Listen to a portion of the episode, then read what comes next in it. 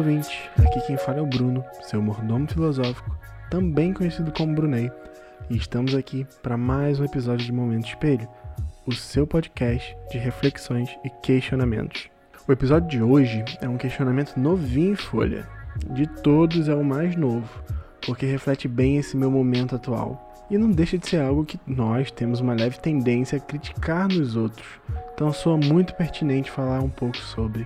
Se você tiver alguma opinião sobre o tema ou acredita que tem algo a acrescentar, é só mandar um e-mail para momentoespelho@gmail.com. Muito importante mencionar que esse podcast está sendo editado e produzido pelo Estúdio Mostarda, que nada mais é do que um ateliê virtual das mais diversas formas de arte: fotografia, pintura, poesia, maquetes virtuais e podcasts.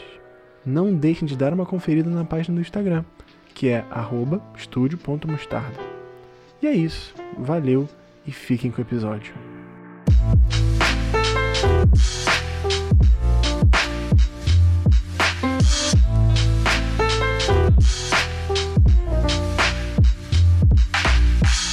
Hoje eu pintei parte da minha parede. Eu já estava com essa vontade tem uns 5 meses, mas eu estava postergando muito, culpando sempre os frilas ou o período sempre abarrotado de entregas, sempre tinha uma desculpa. Quando veio a quarentena, eu só usei isso como a maior desculpa possível e relaxei. Deixei nas mãos do destino. Mas, durante todo esse tempo de isolamento, muita coisa mudou para mim. Ou melhor dizendo, muita coisa mudou em mim. Seja na minha forma de se portar, lidar com as situações e pessoas, metas, tudo teve realmente uma enorme mudança e um grande esclarecimento. O meu ateliê virtual é um ótimo exemplo disso. Sempre foi algo que eu idealizava, mas sempre deixei bastante de lado, dando pouquíssima atenção. Mas ao mesmo tempo, esperando retorno financeiro e uma visibilidade totalmente desproporcionais.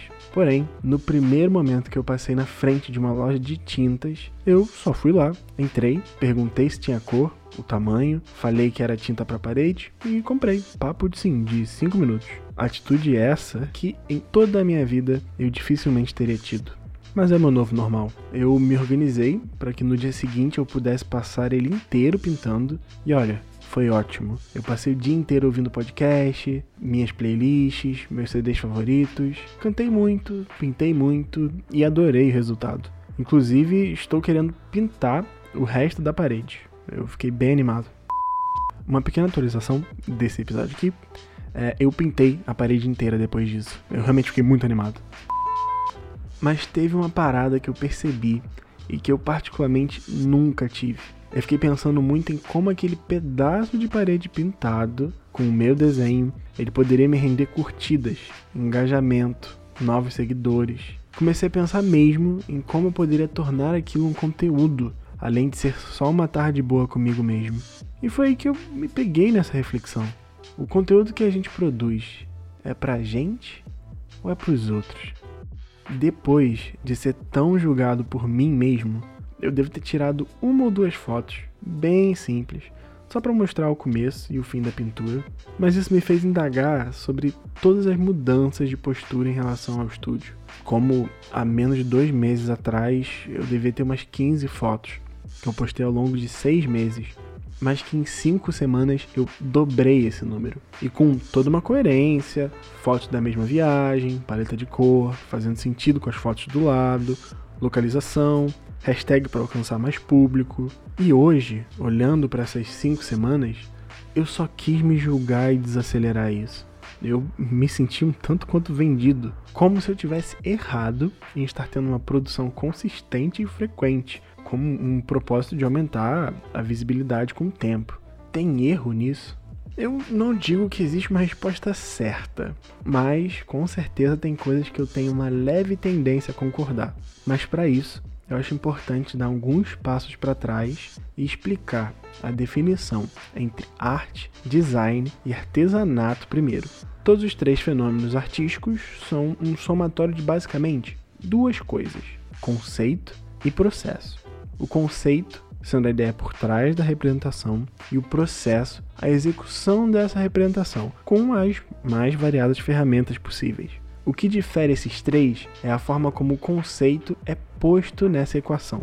Uma obra de arte nada mais é do que uma habilidade ou uma disposição dirigida para a execução de uma finalidade prática ou teórica, realizada de forma consciente, controlada e racional. Ou seja, basicamente, arte é quando você sabe, quando você faz com a intenção de produzir arte. Em palavras mais simples, podemos dizer que uma obra de arte nada mais é do que uma soma entre um processo, uma produção, com um conceito por trás.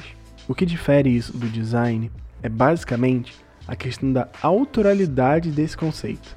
Enquanto a obra de arte é um conceito autoral, a obra de design é feita através de uma demanda externa, seja uma logo de uma empresa ou um cartão de visitas. São obras que uma pessoa define os parâmetros e que uma outra pessoa executa o processo. O buraco do artesanato é um pouquinho mais fundo. Ele, muitas vezes, é uma massificação de uma obra que em algum ponto já foi uma obra de arte.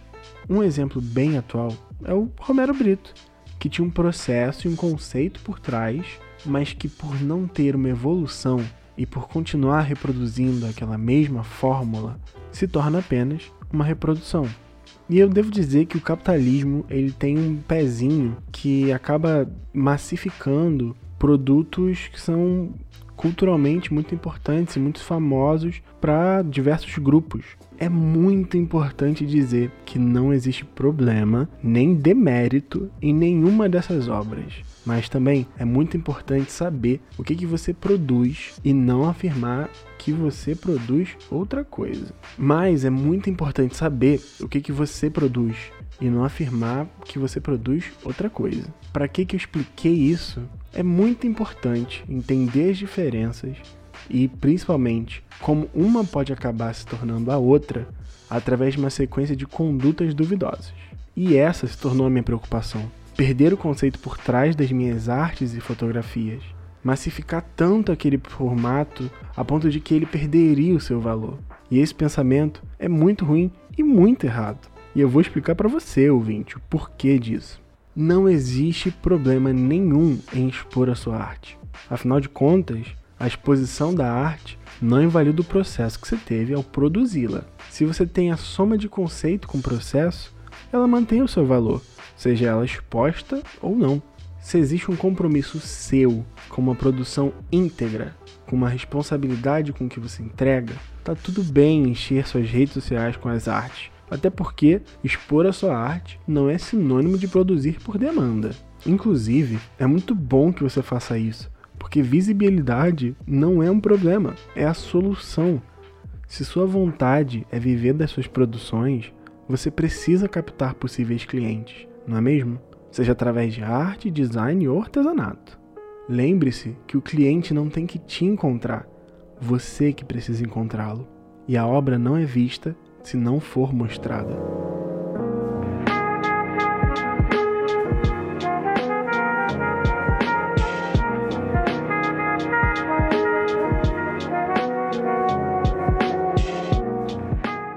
Só para enfatizar aqui, mais uma vez, todos os três tipos de expressão são totalmente dignos e justos. Se você desenha muito bem e pode fazer comissões para tirar uma grana extra, cara, não tem problema algum. Alguns dos pintores mais renomados do mundo viveram à base de mecenato, produzindo por demanda de famílias ricas. Não existe demérito nenhum nisso. Apenas tome cuidado para que a sua arte não se resuma a isso e tente sempre conhecer e aprimorar os seus próprios processos. Lembrando novamente que se você tem alguma opinião que acha válida ou algum ponto que quer destacar, um comentário construtivo que for, é só mandar um e-mail para momentoespelho@gmail.com. Aguardaremos o seu contato. Muito obrigado pela atenção e nos vemos no próximo Momento Espelho.